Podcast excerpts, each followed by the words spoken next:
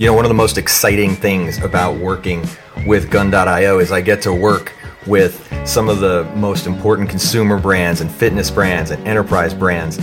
And what you find is that they're all looking for the very best talent and they're competing for it. And one thing I tell clients all the time is that, hey, you know, if you can develop um, the mindset to, to hire remote freelance engineers, what you're going to find is that it opens up the pool of available talent because you're not going to have to fight over the same group of FTEs from all the other companies in your space. And so now what we can do is bring you a cohort of people that other companies aren't competing with you against. And it's really a competitive advantage to take stock of that and find some excellent people you can bring on board.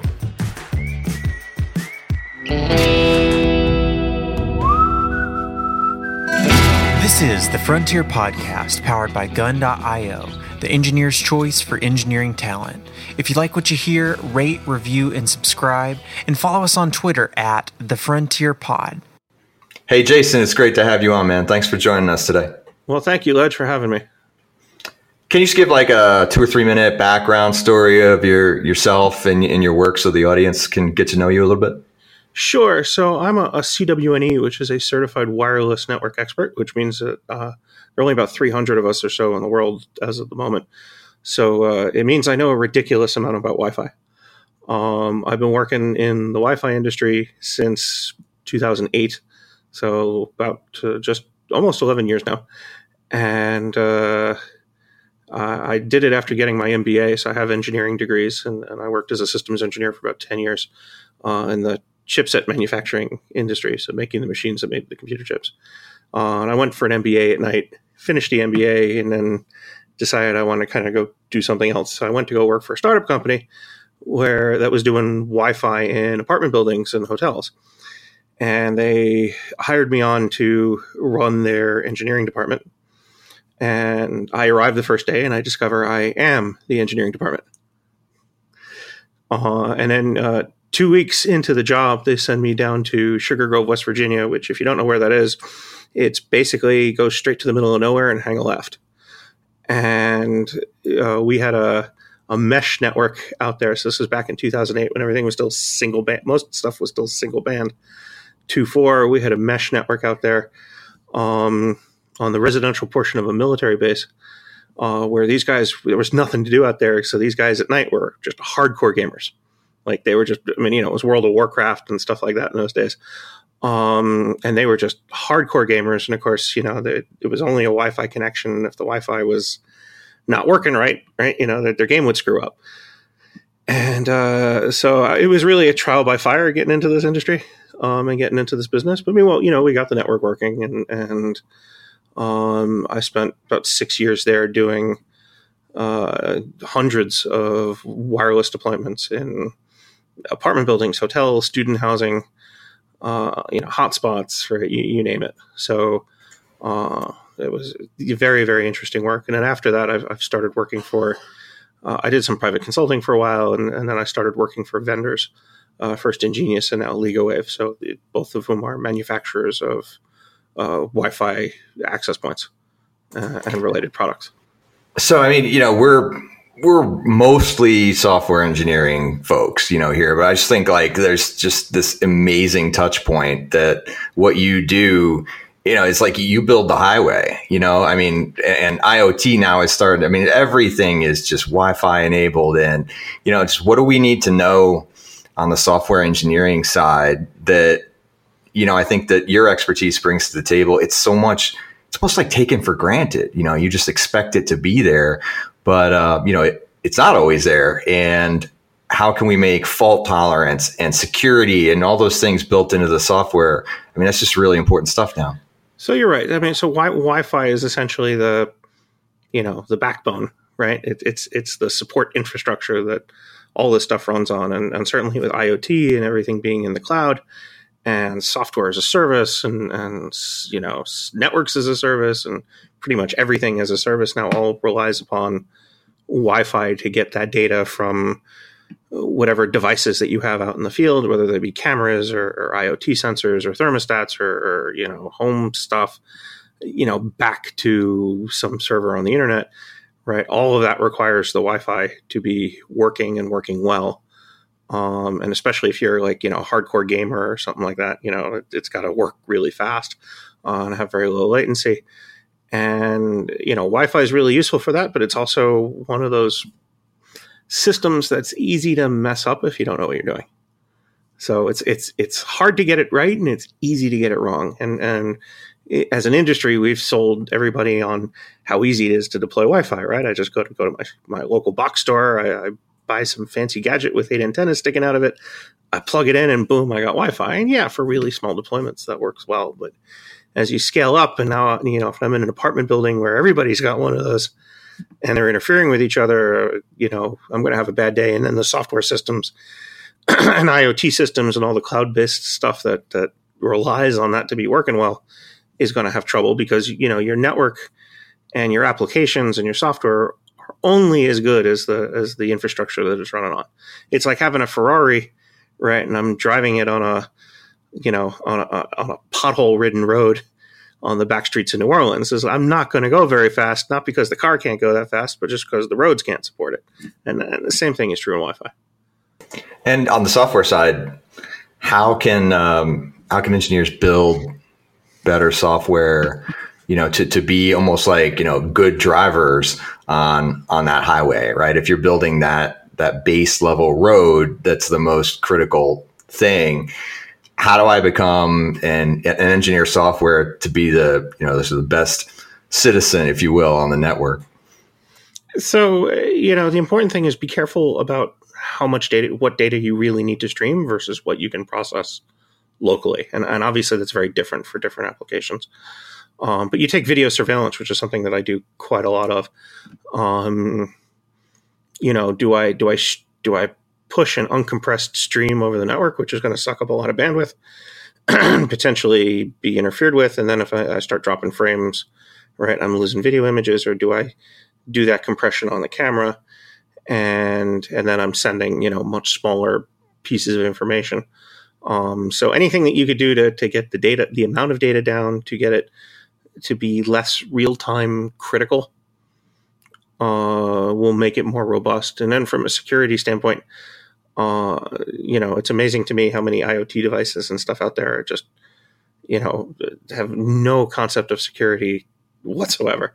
Um, and security is one of those defense in depth kind of strategies, right? It's the belt and suspenders approach, right? So I, I need security everywhere on my network from that end user IoT smart thermostat to my network, to my internet connection, and then ultimately to my server where, you know, I'm processing that information and then relaying it back to customers.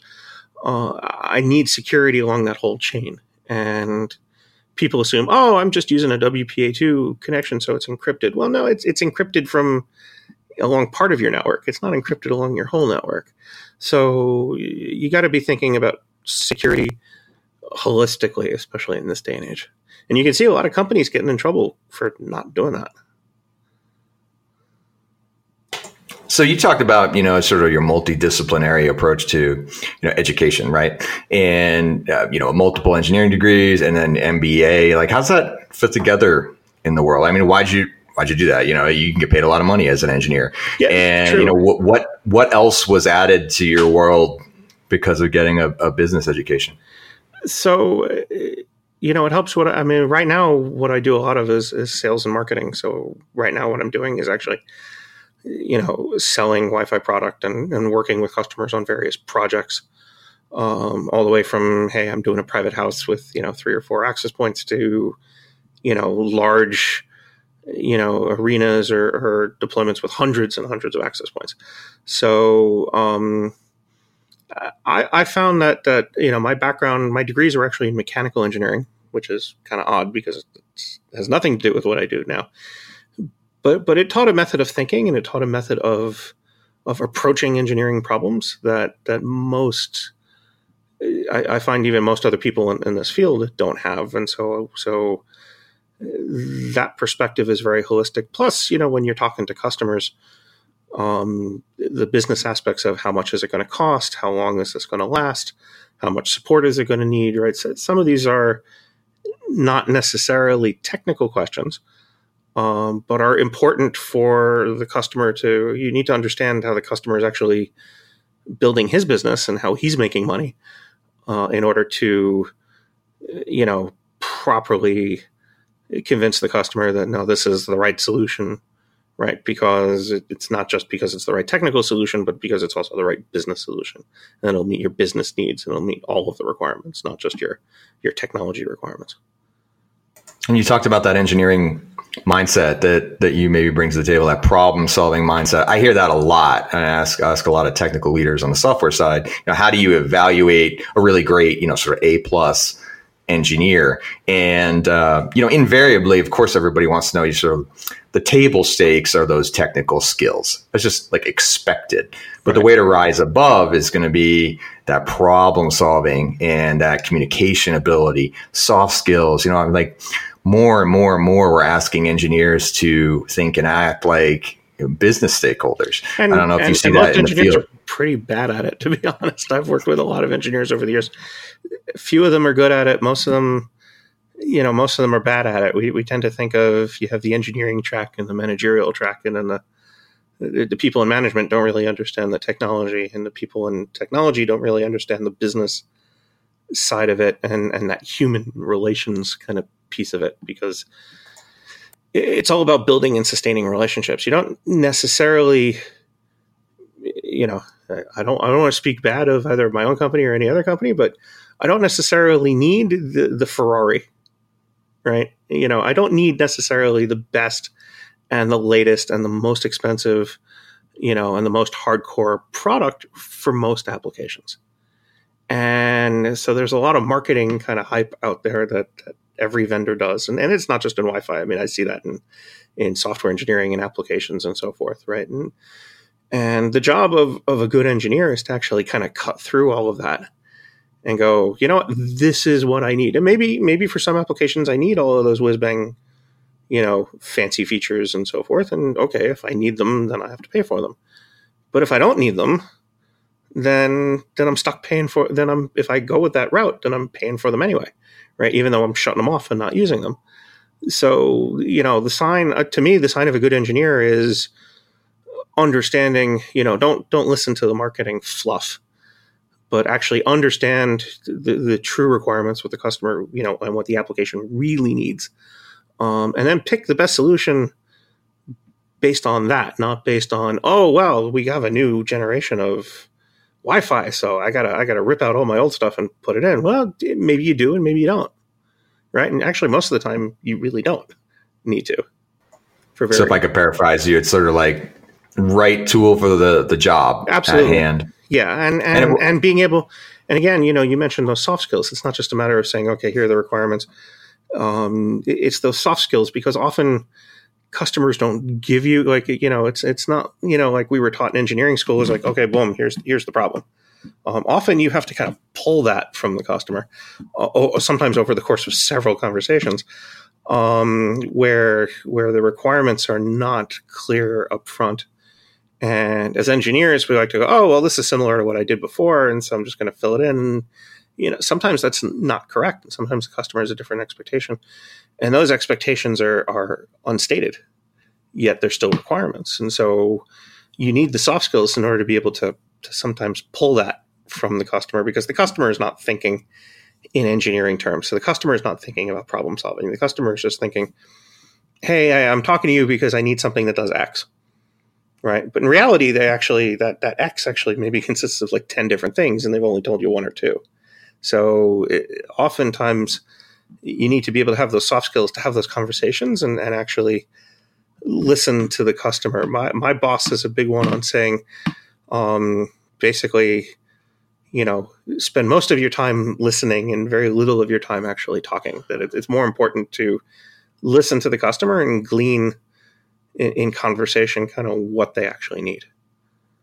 Yeah, and like what assumptions are they making that well, I just thought it did that, you know, and um, oh, I didn't think I needed to ask you for that thing because that's what they all do, right? You know, and d- designing solutions is is sort of um, I don't know, I guess, you know, sort of medium agnostic, right? You know, it doesn't matter if it's hardware or software or, you know, even a business process design. It comes down to what I'm hearing a lot is, you know, the convergence of this product thinking with engineering.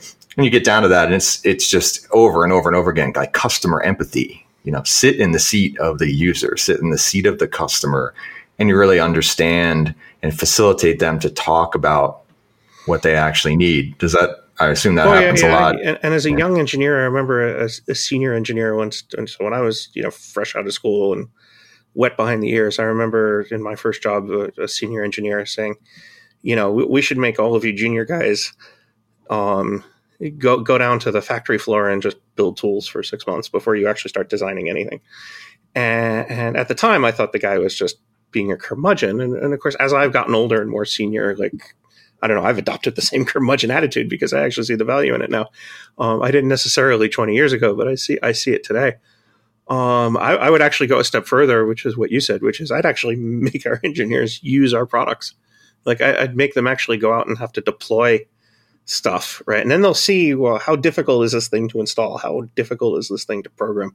How difficult is it for to use, right? I mean, you know, even in the software world, it's like, okay, I've got an app on my phone, and we all know that some apps are really easy and intuitive to use, and some apps are god awful.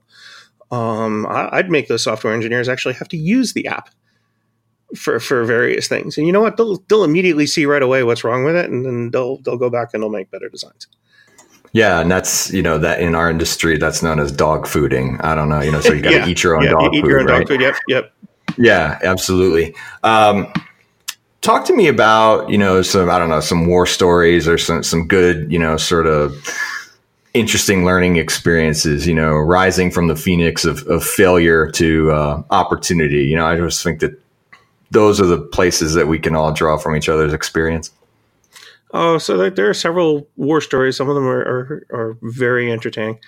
Uh, that that WISP that I used to work for years ago, we had a we had a building in New York City where the, the studios went for like four grand a month, and most of the apartments were like seven or eight grand a month in rent. Uh, and you know, the building was full primarily of like twenty and thirty something. So we we could never figure out how people actually afforded to actually live in this place. One day we found out. um, so we had pro- we had problems with with uh, our our network controller, which was our central router and captive portal. So basically, we had it, it was getting too much traffic and it was getting overloaded. We, we ultimately wound up putting in a bigger, beefier server to, to handle the, the load because it just couldn't, what we had there just couldn't handle the traffic. Um, and I remember we, we got, we kept getting complaints from the, this one woman um, who was busy screaming at us saying, you got to get the internet working. You got to get the Wi-Fi working because that, that's where I make my living. And if, if the Wi-Fi is not working, I can't make money. What did she do? uh, it turned out that she did performances on Second Life, um, where clothing was not part of the performance, at least not for very long.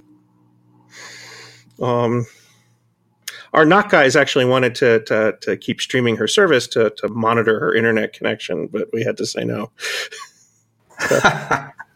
right. Yeah. You don't know what you're going to run into. Oh, yeah, remember... yeah, So, I mean, it, it's uh, some of the stuff is just some of the stuff you run into is just just amazing. But we've had you know, it's amazing when you, when you're dealing with, uh, you know, it depends if you're often in, you know, B two B or business to business or business to consumer. And when you're in business to consumer, like you, sometimes you realize that people are just crazy. Like some people are just nuts. Um, we we had one guy. Uh, we had done an apartment building, and they had left the they had put the APs in the bedrooms, and, and for varying reasons, you actually want to put the APs in the apartments and not in the hallways to get better signal, get it closer to the client, and so forth. So we, we had a design where they put the APs in the bedrooms and, and they went and deployed it, but they didn't turn off the LEDs. And the, so typically when, if you, especially if you're going to put them in bedrooms, you typically will turn off the LEDs so they're not bothering people. And this particular model of access point just had really, really bright blue LEDs. I mean, they were just, I mean, literally when the you know, if you turned off all the lights, they would they would light up a room. I mean, they were just just unnecessarily bright. But that was the model that we were using at the time, and that's what we deployed. And of course, like they didn't shut off the LEDs, so we were getting lots of complaints. Um, I remember we we got a, complaint from one guy who had unplugged this thing because it was in his bedroom and it was keeping him up at night. And then he was calling to say that that that his Wi-Fi had no service. So we went and looked online, like, yeah, the AP in your your your apartment is is is not is offline. The guy's like, yeah, I unplugged it because lights were keeping me up at night. And it's like, well, if you unplugged it, how do you expect to to get Wi-Fi? So sure, but you know, as as like implementers, you know, how do we expect a customer to not want to get sleep, right? right? You know, and it comes right. down to that like game planning and and laying out like how's this actually going to be used in in the real world because I mean, it, you know it, it, was an understandable mistake because normally in, in, most deployments at that time we did not turn off LEDs but then again in most deployments we're not putting them in bedrooms um, you know you'd usually if you're doing an apartment you would put it in like the main room um, to, to, and then you'd have the bedrooms off to the side and then okay if the LEDs were on it wasn't such a big deal because nobody was sleeping in there um, this particular deployment, the way the wiring was done and, and so forth, they wound up in the bedrooms. And, and, so it was an understandable mistake on our part, but it was, you know, it was, it, was again, it was dog fooding, right? It was well, you know, if, if you made somebody kind of live in the apartment for a couple of days, like you'd immediately see what the problem was and you'd, you'd immediately go in and, and just fix it. So so, all right. So you've been, uh, you know, a self-employed. You've been at startups. You've been at, you know, larger firms. You know, there's maybe uh, a couple of career nuggets that have been helpful, you know, for our, our professional freelance audience. You know, what what's going to work for them? Um, you know, I think it's it's important to kind of understand your system end to end. So don't just think about your little piece of it. Um, you know, we we tend to be because the systems now are so complicated, everybody tends to specialize and, and have their own little piece of the puzzle. But but one of the things that distinguishes a senior engineer and, and even an architect from uh, you know from that is I can't just think about my little piece. And even if okay, I'm building a complex system, right, with lots of moving parts and lots of moving pieces, chances are that that's you know one piece in a larger you know puzzle. So I mean, when I was doing, you know, even back when I was doing semiconductor uh, manufacturing, right? We, you know, we built manufacturing, you know, the tools that made the computer chips, and and as the chips got smaller, the tools wound up getting larger and more complicated. So so each of these systems that we were building were were very very complicated, had very tight tolerances on everything, had very stringent hardware and software requirements and so forth. And all all you know all of these different systems kind of had to to play together nicely as a system. Um, but that whole machine, right, with all of its moving parts and everything that was going on in it, was still just one step in the factory that it was being installed at. And so it, it's not just a matter of understanding your system, but it's really understanding the context of how your system is going to get used and and what's actually important to the customer and you know which features are really essential and which features are nice to have. And that is not always obvious and that's not always stated by the customer. And sometimes even the customer doesn't know until they start using your product. And then all of a sudden they're like trying to do something that nobody thought about. So you need to kind of have that flexibility. But but I think understanding how your product is going to get used, no matter what you're engineering, whether it's a software app or an IoT device or a Wi-Fi network, you need to understand how it's going to get used. Great insights. Jason, I appreciate it, man. Thanks for spending time with us today. Sure, anytime. So thanks for the opportunity. Thanks for listening to the Frontier podcast produced by Gun.io. We're the only freelancing platform where engineers actually go to hire other engineers. If you enjoyed the show and want to learn more about how to hire or freelance with us, head over to gun.io slash podcast to get in touch, and we'll pay for your first 10 hours with a kick ass engineer.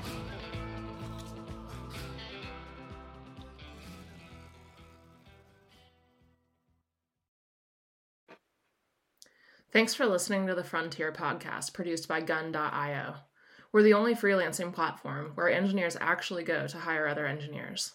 If you want to learn more about how to hire or freelance with us, head over to Gun.io and get in touch.